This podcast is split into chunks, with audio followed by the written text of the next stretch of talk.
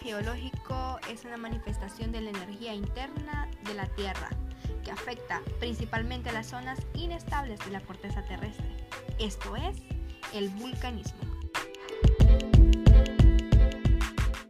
El vulcanismo es básicamente un proceso por el cual las rocas ígneas se desplazan en el interior de la corteza terrestre y son transportadas hacia el exterior. ¿Qué son los volcanes?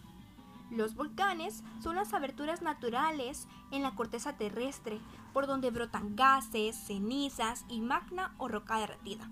Al magna, después de una erupción, se le llama lava, la cual acaba haciéndose sólida al enfriarse. Hay volcanes en los continentes y en los fondos oceánicos, donde en ocasiones es posible verlos sobre el mar.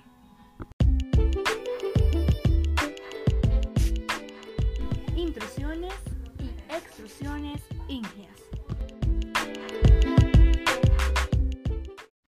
Cuando se solidifican en el interior de la corteza sin llegar al exterior, forman las intrusiones ígneas.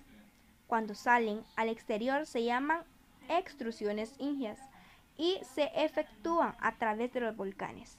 Ambas formas contribuyen a variar el relieve terrestre. Como antes fue mencionado, los volcanes son el conjunto de conductos por el cual se desplazan los gases y las rocas ígneas desde el interior de la corteza terrestre hasta el exterior. En todo volcán distinguimos las siguientes partes. El hogar volcánico o foco volcánico, localizada en el interior de la corteza terrestre en donde se forma el magma o lava. La chimenea o conducto, a través del cual se desplazan los materiales que se forman en el foco. El cráter o abertura externa, por donde salen al exterior los materiales arrojados por el volcán.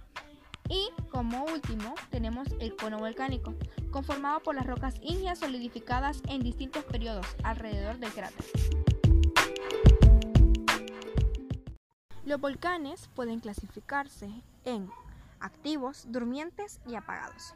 Son volcanes activos aquellos que se encuentran en erupción, aunque ella sea intermitente, con largos periodos de reposo. Son durmientes aquellos que estuvieron en actividad en tiempo pasado y que en el presente arrojan solamente gases a través de unas aberturas llamadas fumarolas. Los volcanes apagados o extintos son aquellos que no dan indicios de actividad. Sin embargo, esta situación puede ser transitoria. La erupción volcánica. La erupción volcánica se inicia cuando la lava sale al exterior.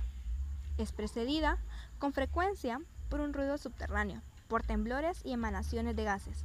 Cuando la lava que arroja un volcán es básica, es decir, suelta o fluida, la erupción es tranquila. Cuando la lava es ácida, es decir, muy densa, la erupción se hace en forma violenta.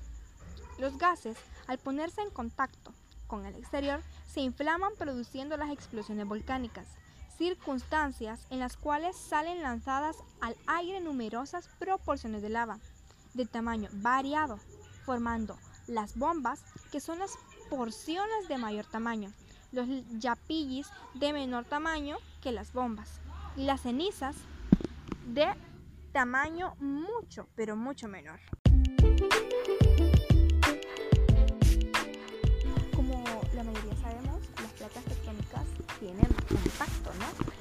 Cuando va a haber una erupción, como lo mencionábamos anteriormente, pueden haber pequeños sismos.